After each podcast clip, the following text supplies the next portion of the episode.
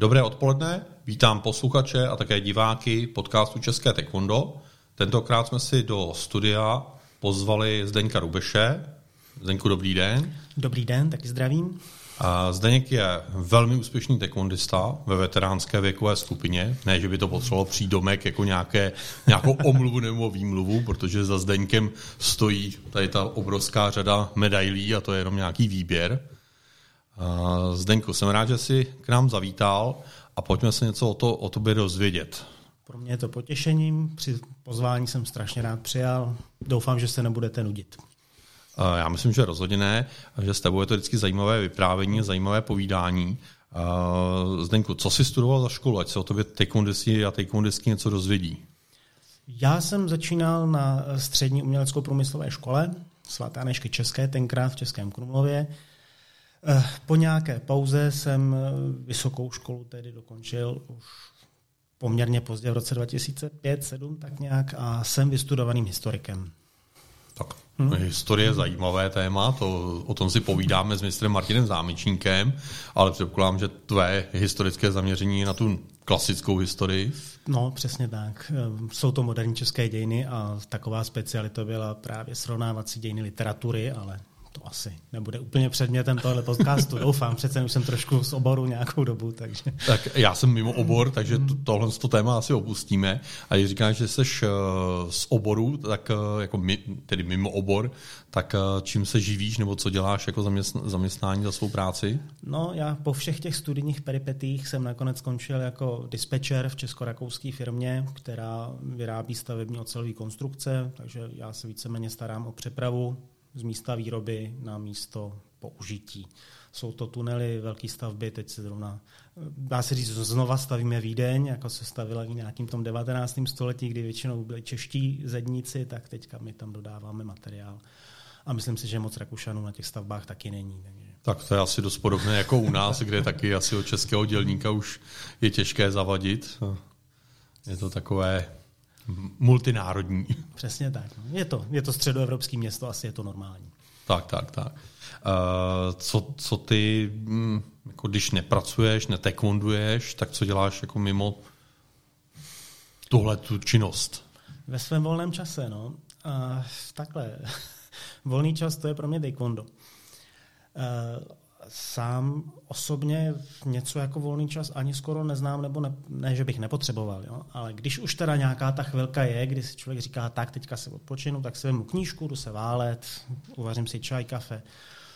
Na ty knížky bohužel času moc nezbývá, ale jak říkám, není to až tak častý, takže si těch chvílek velice vážím. A když mluvíš, jako vemeš knížku, tak jaký typ knížky? Eh, no, já jsem zůstal trošku věrný právě oboru svých, eh, svých studií, takže většinou je to nějaká literatura, fakt tu vědečtější, vědečtější eh, knížky, řekněme. Snažím se pořád zůstat trošku v kontaktu s tím, co jsem studoval.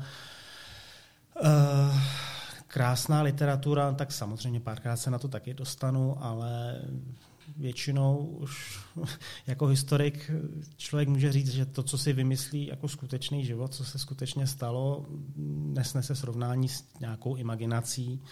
No, kolikrát to není moc dobře, ale prostě je to tak. No. Hmm. uh, věnuješ se třeba i poslechu hudby, nebo je to něco jako v taky forma relaxu? Uh, určitě, určitě si čas od času i ty sluchátka nandám, abych nerušil okolí. Ale doma, když teda cvičím sám, tak si k tomu pouštím taky muziku. Tam se to snese, že jo, na tréninku to mm-hmm. jde.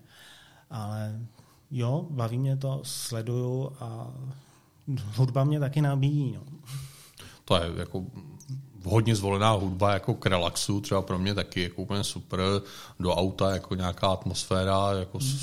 příjemnění a, a při nějakém cvičení rozhodně bomba. Jaký ten typ hudby zhruba posloucháš? Asi bych neřekl něco konkrétního, spíš všeobecně musí to mít prostě nějaký náboj, nějakou myšlenku, nějaký drive. Já jsem třeba teď se zase vrátil k punkovému mládí, takže punk to je sice taková hudba hodně syrová, určitě byste našli sta- muziku nebo skladby, které nejsou takový jako hodně, hodně jednoduchý, hodně syrový, ale ten drive, ten náboj, ta, ta opravdovost, která z té muziky čiší, tak ta je prostě jedinečná. Mm-hmm. Jo? Mě třeba spíš vadí, když jedu někam autem ve vlaku a tam slyším z rádia takový to monotónní ten střední proud, který nikoho nemá urazit. Jo. Někdo tam kňourá o tom, že se zamiloval, se se odmiloval. No, to bych proskočil oknem. To, už jsou mi příjemnější ty pankáči, kteří sice neumějí hrát, nebo jsou pod vlivem kdo ví čeho. no, ale prostě žijou tím a, a fungují. No. Hmm. Pojďme od uh, hudební stránky k té televizní nebo řekněme video stránce obrazové. Uh, nějaký oblíbený druh filmů nebo vůbec kategorie? No, televizi jsem neviděl skoro už ani nepamatuju. Vím, že doma taková věc je, ale v běhu jsem ji neviděl až tak často. Zase líbí se mi filmy, budu jmenovat, Grand Hotel Budapest třeba, Králíček Jojo, to jsou věci, které mě zajímají, které mě baví, které mě jako zas nějakým způsobem nabijou. No, no prostě je to, je to věc, která, na kterou se podívám i víckrát za sebou a pokaždý tam najdu něco nového. Ale zase je to věc, která nese nějaký náboj, nese nějakou myšlenku a není to nějaký přeslazený dojáček nebo nějaká těžko uvěřitelná fantazie, která se natáčí no, sice s obrovským rozpočtem jo, a teď ty afroameričané tam lítají na dracích a mají na sobě ty vikingské helmy. No, to taky není pro mě. No. Tak to je trošku o, ohýbání té historie, aby jsme, řekněme, byli možná i hyperkorektní. No, jednak je to ohýbání historie a pak historie, pardon, hysterie potom z toho bere mě. Ale zase, jo, je to, je to snaha, vir... teďka je to moderní, takže všichni budeme dělat fantazii. Jo, no. mm. Což potom ta kvalita, ta úroveň tady je strašným způsobem dolů. A I když nechci samozřejmě nikoho odrazovat od četby fantasy románů, určitě je to lepší, než nečíst vůbec, ale jako odsaď, pocať. No. Mm. Jako čtenářská zkušenost to je, ale je to spíš taková ta že takhle by to být nemělo, přátelé. tak ono bohužel, bohužel jako ve všem jsou takové ty trendy. V oblíkání všichni nosí jako věci na jedno brdo mnohdy. Jo, v hudbě to taky jako prolíná se, že teď budou všichni hrát hip-hop, teď budou všichni hrát jako, já nevím, rock a tak dále. A v těch filmech mi to přijde ještě jako víc, protože poslední leta to je všechno jako komiksový svět, předtím to bylo všechno hmm. jako zase hodně sci-fi, období Pána prstenů, tak všichni museli natočit svůj nějaký fantasy film jo, a jako bazírovat na tom, nebo spíš dojít z toho. No, asi tak, no. A zase jsme u toho, jo? ale musí se to natočit tak, aby se nikdo neurazil, aby to nikoho nedráždilo, aby to bylo pokud možno jednoduchý. No a pak asi děti myslí, že jako spadlý panelák není problém. No. Mrakodrap, teda panelák ne, samozřejmě. Mm. V Hollywoodu nepadají paneláky. Tam ne. Uh, co ty a sport, když se nebudeme bavit o taekwondu? Uh, mě... Což se budeme, promiň, to, což budem se budeme bavit o taekwondu. Myslel jsem, že na to dojde. sport uh, určitě mě strašně baví plavání. Já jsem sice teda jako nikdy výkonnostně neplaval, ale vždycky jsem se snažil do toho bazénu vlézt, když byla možnost. Teď jsem se přestěhoval do místa, kde bazén není, tak z toho vzniklo takové to moje otužování a plavání celý rok, protože jsem se toho nechtěl vzdát hlavně. Tady zrovna tohle, jak jsme se bavili o těch módních trendech, tohle to si myslím, že bylo poprvé, když jsem si říkal, že módní trend má nějaký smysl. Myslím to otužování. Mm-hmm. Přišel covid, všechna sportoviště se zavřela, tak uh, televizní hvězdy začaly líst do vody, že jo, měli na to kauče a říkám, no, to je druhá věc, ale ano, proč ne? Vypadá to dobře, lidem to pomáhá. Kdyby takovýhle módní trendy byly všechny, bude jenom dobře. Tak kež by třeba takovéhle mm, trendy byly opravdu směrem k tomu aktivnímu pohybu společnosti, třeba jako takové neskromné přání. No, no. Přesně tak. Eh, strašně rád si hraju volejbal. Mm, co se týče jako pasivního sledování, dívám se rád na rugby. Tam se mi líbí, že zase jsou to prvotřídní atleti, výborní sportovci a ještě navíc tam platí takový ten fair play duch, to, že nenadávám rozhodčímu, když rozhodne něco, co třeba není v můj prospěch. Že? Mm, mm. Tam jsou chlapi jako hora, přijde rozhodčí, který je o dvě hlavy menší, oni sklopí hlavu, jdou a ještě mu div poděkují, že tak, tak by to mělo být. Je to gentlemanský sport. Byť se to nezdá, jako by to vypadá jako ta největší, řekněme, řežba, jako z pohledu sportu. Jo, možná pak už tomu konkuruje jenom americký fotbal, ale třeba jako souhlasím, že v rugby jako hodně daný pravidla, jako co a jak hmm. je a, a ty lidi prostě se k sobě chovají hodně fér. Ano. To by a tak mělo být I to všude, navzdory no. tomu, že to je tak tvrdý sport, že tam skutečně teče krev a když si dáte pozor, praskají kosti. A jde to. Jde to. A možná, možná Zdeňku právě proto. Hmm. Jo, jako když si vezmeme fotbal, tak jako hmm. fotbal s tím, co bylo 80 let zpátky, to už má málo společného a vidíme krásné baletní vystoupení bez dotyku proti hráče, ale tom rugby možná jako každý si z nich prošel něčím takovýmhle zraněním. Jasně, tak... jasně, jasně. Určitě a za druhou stranu teďka zase populární MMA, ne? mě to tak blesklo hlavou mm-hmm. a zase MMA, tam k tomu patří takový ty, také trash talk, se tomu říká, ne, mm-hmm. se navzájem nadáve, že se Aha. vyvraždí rodiny a tak podobně to si zase myslím, že k tomu nepatří. Že jo? Tohle to v rugby není. Tam jsou ti hráči, jsou to protihráči a jsou to gentlemani i jeden vůči druhýmu. Že? Takovýhle hrůzy tam že ho nevidíme. Tvrdý sport je to stejně tak. Takže asi je to o tom nastavení, asi je to o té kultuře, která stála u zrodu toho sportu. No, budeme doufat, že to vydrží aspoň v tom rugby. Přejme si to. Uh, máš nějaký oblíbený místo? Tam no, třeba rád jezdíš? Nebo no Jižní bys... Čechy samozřejmě.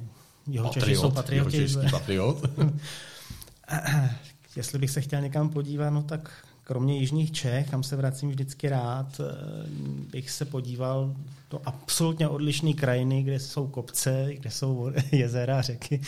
Eh, ne, rád bych se podíval třeba do Finska, do Švédska, ale někdy v létě, když je tam na ty tři dny, co tam mají léto. Tak. a je tam aspoň těch 20 stupňů. aspoň těch 20 stupňů, no, tak. Jo, tam by se rád podíval nahoru do Polska, jak jsou ty Mazurské jezera, třeba tohle to jsou kraje, které bych chtěl vidět, tam jsem se ještě nepodíval. To mi přijde, že to je taková jako, mm, ne, nechci říkat stejná krajina, hmm. to rozhodně ne, ale taková ta jako víc opuštěná, jako jo, že prostě to jsou takový ty Aha. plochy, kde tam jako člověk jako... Že by z toho podvědomě vyplývalo, že nemám rád lidi. ne, to, to jsem říct nechtěl, ale prostě, že tam spíš člověk jako najde ten svůj klid, jako jo, hmm. že mhm. prostě se může kochat tou krajinou a prostě užívat si to. Jo. A tak dovedu si představit, že bychom tam měli ve společnosti jako nějaký širší, ale Jo, je to možný. Určitě tam hmm. bude klid, určitě tam bude krásně a příroda, která je nedotčená a zároveň ne taková jako úplně ne, taková na hraně nebezpečná. Jako nejsem adventurista, abych šplhal někde po, po skalách nebo po ledovcích a v noci tam přespával, to ne. Mě jako těm severským krajinám jako jako taky mě to docela láká se tam podívat a spíš takový to, jako, že si to žije svý, tím svým vlastním tempem, že jeden kamarád mi kdysi vyprávěl, že tam byl a prostě takhle jako jel tím autem a teď prostě najednou na té silnici, kde jako už 10 minut nikoho nepotkal, tak prostě tam obrovské stvoření, které tam zastavilo, on zastavil proti němu, otočila se obrovská hlava, chvilku na něj koukala do toho auta, pak se otočila zpátky a pak se rozhodla odejít a on teda pokračoval. Jo? Tak to je takový ten dotyk jako toho, té přírody a toho, že prostě všechno má svůj čas. Jako, tak, no. Takový to, co tady dělá člověče. Ale jo, zase abych nebyl úplně jako takovýhle protiva a, a jezevec zalezli někde ve Finsku, tak myslím si, že tak ty azurový pobřeží, teďka nechci zase jako to brát úplně na druhou stranu, ale ty velké prostě zem, kde dva a půl tisíce let už existuje nějaká kultura, si tam takhle posedět v té kavárnice, koukat se na to mm-hmm. středozemní moře. To by mě taky bavilo, to se dodu představit. Ale tam bych asi strašným způsobem zlenivěl, takže tam, tam se bojím jet skoro. to může být jako sice krásná, ale kofeinová smrt. Tak, tak, tak. Uh, pojďme k taekwondu. Uh, kdy jsi začal uh, taekwondo cvičit? No, a v kolika letech? To skoro až z prosté letopočet 1991. Se to těžko říká, ale jo, je to tak. Eh, já jsem eh, během základní školy chodil na judo. A tam mě přihlásila mamka, protože měla dojem, že jsem právě jako, moc, moc pasivní a trošku jako mouchy sněste si mě, tak mě přihlásila na judo. Tam jsem chodil během celé základní školy, to znamená 8 let. A když jsem potom začal dojíždět na střední školu, tak to nevycházelo časově, hledal jsem něco jiného. Taky jsem byl tím judem trošku otrávený, nebylo to úplně to, co jsem jako chtěl. A hledal jsem, hledal jsem něco jiného. Samozřejmě nejdřív to bylo karate, že jo, aikido, protože v roce 90, 91 tady už tady padl komunismus, takže už jsme se tady trošku jako mohli nadechnout a začali jsem pronikat tyhle ty všechny trendy. Jenomže teprve začali, ještě se to nerozjelo, takže aikido v Budějovicích nebylo třeba možný. To karate mi nevycházel, nevycházel čas, protože když já jsem měl nejdelší školu o 30 kilometrů dál, tak než bych se vrátil začal trénink, tak už já bych se pomalu slíkal. Takže jsem tenkrát čirou náhodou v městské hromadné dopravě našel takový malinký letáček, kde bylo něco o taekwondu, tak jsem zašel do knihovny, zjistil jsem, co taekwondo vlastně je.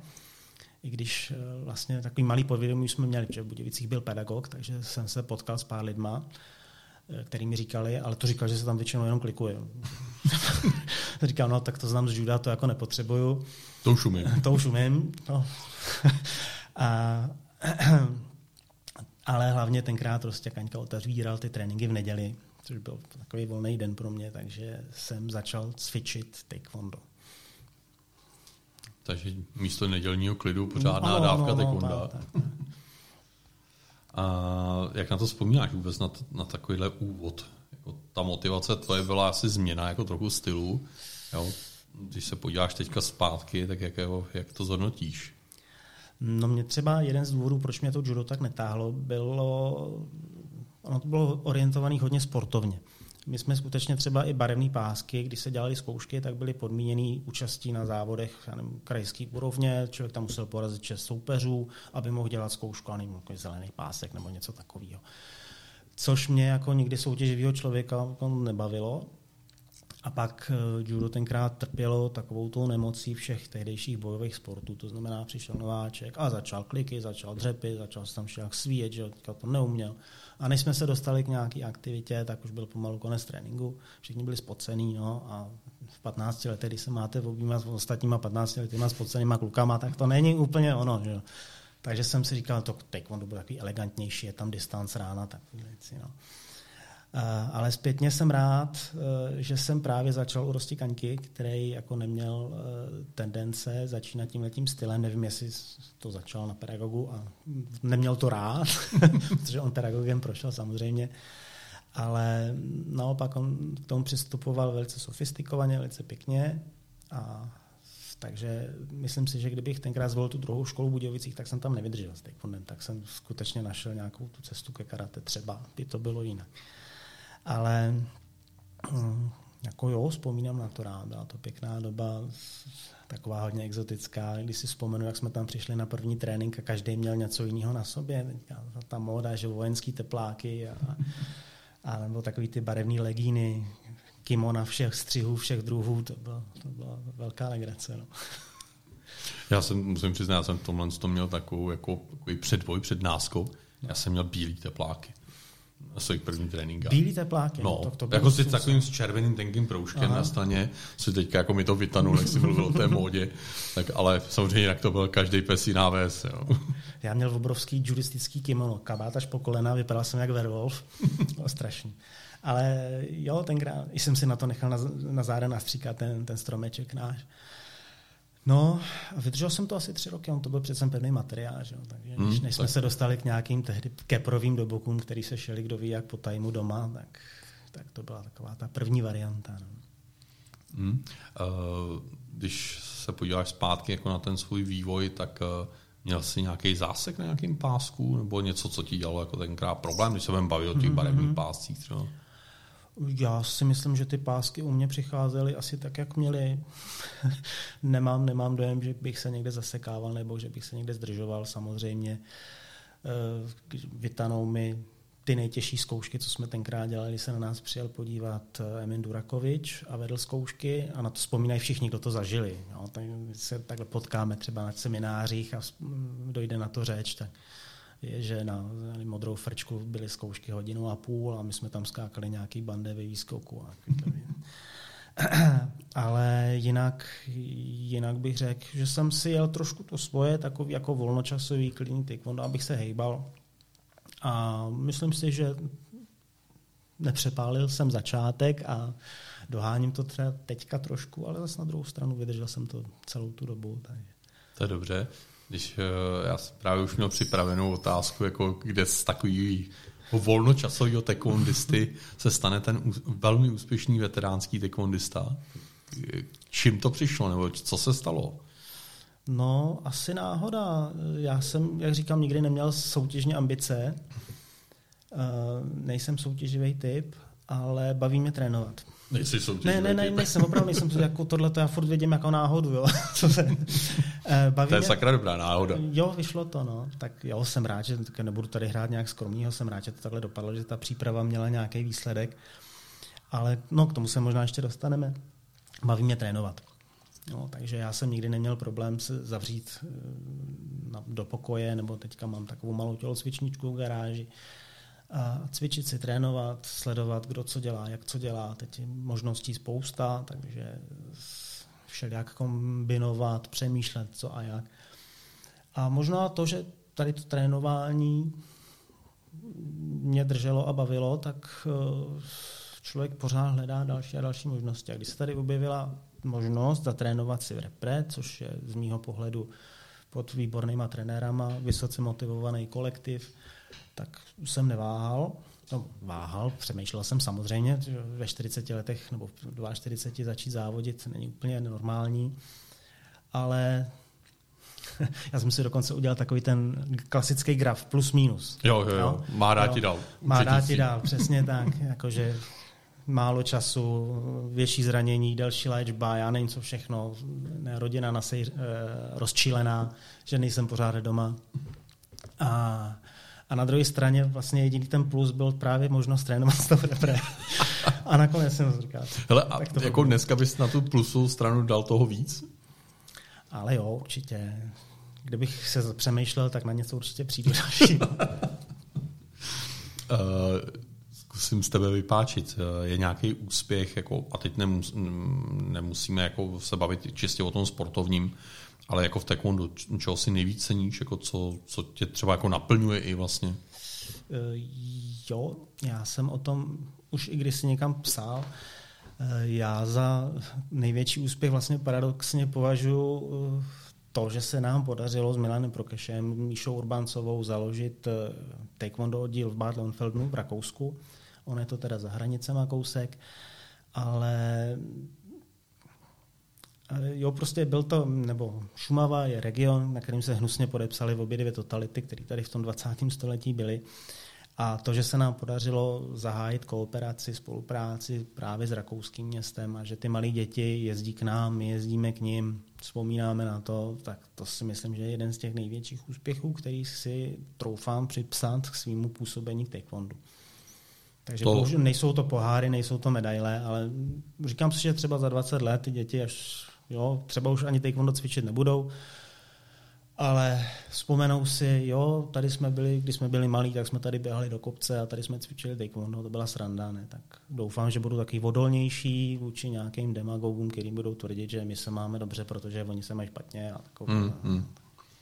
Ne, to, tohle rozhodně je krásná aktivita, krásný úspěch a myslím si, že to neskromně řeknu, přečí všechny ty medaile protože je to něco jako, i pro mě jako z tohohle pohledu unikátního v tom, že jako dovedu si to jako relativně v úzovkách jednoduše představit. Já nevím, že někdo z Německa založí si školu v Rakousku nebo ve Švýcarsku, mm. kde jsou to jazykově stejné země prakticky, jo, ale mm, i byť jako ten region je si blízký prostě tím nějakou společnou historií, tak tohle mi přijde samozřejmě trošku obtížnější, ale je vidět, že prostě to taekwondo spojuje a že to může krásně fungovat. Určitě mm, my jsme měli navíc i kliku na toho našeho rakouského kolegu, na pana Brojera, který se o všechno dokáže postarat, všechno dokáže zařídit a taky je to velice otevřená duše, takže tam jsme měli obrovskou kliku i na tu spolupráci z druhé strany já doufám, že tohle to nějak nepřeceňuju, že, že si tady přihráváme polívčičku, ale opravdu si myslím, že to je důležitý a že to, že se rakouský ti naučí pár slovíček česky, ty naše pár slovíček německy mimo, mimo školu, mimo povinnou výuku, že to je strašně důležitý. A asi to tak úplně samozřejmě není, když eh, třeba porovnat takový ty mírný reakce, řekněme starší generace. No, jako, proč já bych se měl učit německy? Oni přijeli sem, ne? Ať se učí česky.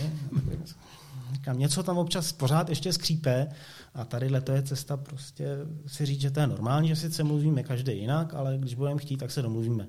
Nejlepší příklad tohohle je Milan Prokeš, který německy neumí skoro vůbec, ale dokáže si s ním... Ale umí krásně pozdravit Hodiny německy. si s nima dokáže vyprávět. Jo. Potom si teda každý myslí, že si povídali o něčem jiným. Ale... ne, tak je, má to tak být, ale je to správně, je to hezký. Jo, úplně super. A když se motáme kolem té sportovní části, máš nějakého neoblíbeného, anebo naopak i oblíbeného soupeře v taekwondu? Takhle, eh, já tu sportovní část prožívám poslední dva, tři roky, takže nemám až takový přehled, nepotkávám se tak často na ringu s nějakým soupeřem, abych řekl, že je oblíbený, neoblíbený. Eh, spíš eh, jako si hlídám, nebo největším soupeřem jsem si sám sobě já. Jo. Abych to trošku vysvětlil, není to nějaká hlubová zenová myšlenka, je to prostě fakt, že nemám problém přijmout porážku, když se peru s někým, kdo 20 let vrcholně bojoval na kickboxerských nebo taekwondáckých závodech po celé Evropě a po světě a prostě má víc zkušeností, má natrénováno, má lepší možnosti trénovat nebo prostě cvičí víc a líp. Takže to je porážka, ze které já se poučím nebo snažím se poučit, snažím se přemýšlet, co a jak se stalo. A je to v pořádku, jo, určitě, jako netvrdím, nebo nemůžu tvrdit, že jsem nějaký ESO ve všem. A taková porážka člověka naopak zase spíš motivuje, nabudí. Co mě vadí, co považuji za zkažený závody, když sám udělám nějakou banální chybu, že se nesoustředím, že koukám tamhle, kdo se dívá z, jo, z Empireu a jestli tamhle ta se kouká, jestli tenhle ten mě vidí a myslím na kraviny, nesoustředím se a pak člověk propásne, nevím, to přerážení, že cvičí zbrkle v sestavách, i když si říká, že to musí zvolna natávat a myslí na tisíc věcí. Jo, takže když tu chybu udělám sám, nebo třeba podcením soupeře, může taky být samozřejmě, mm-hmm. jo, tak to beru jako svoji chybu a to je pro mě jako, jako hlavní cíl, jako ne, neprohrát nesmyslem, když prohraju se soupeřem, který je evidentně lepší, tak jako považuji to spíš za, za pěknou zkušenost. Ne, že bych si ji nějak jako užíval, ale samozřejmě to ne. Ale jo, není, není to, jako, že bych z toho byl nějaký rozsypaný nebo to takový. Mm-hmm. A máš nějakého oblíbeného soupeře? Jako nebo, nebo i oblíbeného, řekněme, závodníka, který ho třeba si na závodech viděl, nebo seš třeba rád, že ho tam vidíš a že se podíváš na jeho zápas, tak jestli máš někoho takového? Že bych vysloveně takhle jako chodím, chodím samozřejmě i na těch, na těch eh, závodech větších, dívám se, kdo se jak pere, a, a, ale takhle jméno asi teďka neřeknu. Hmm.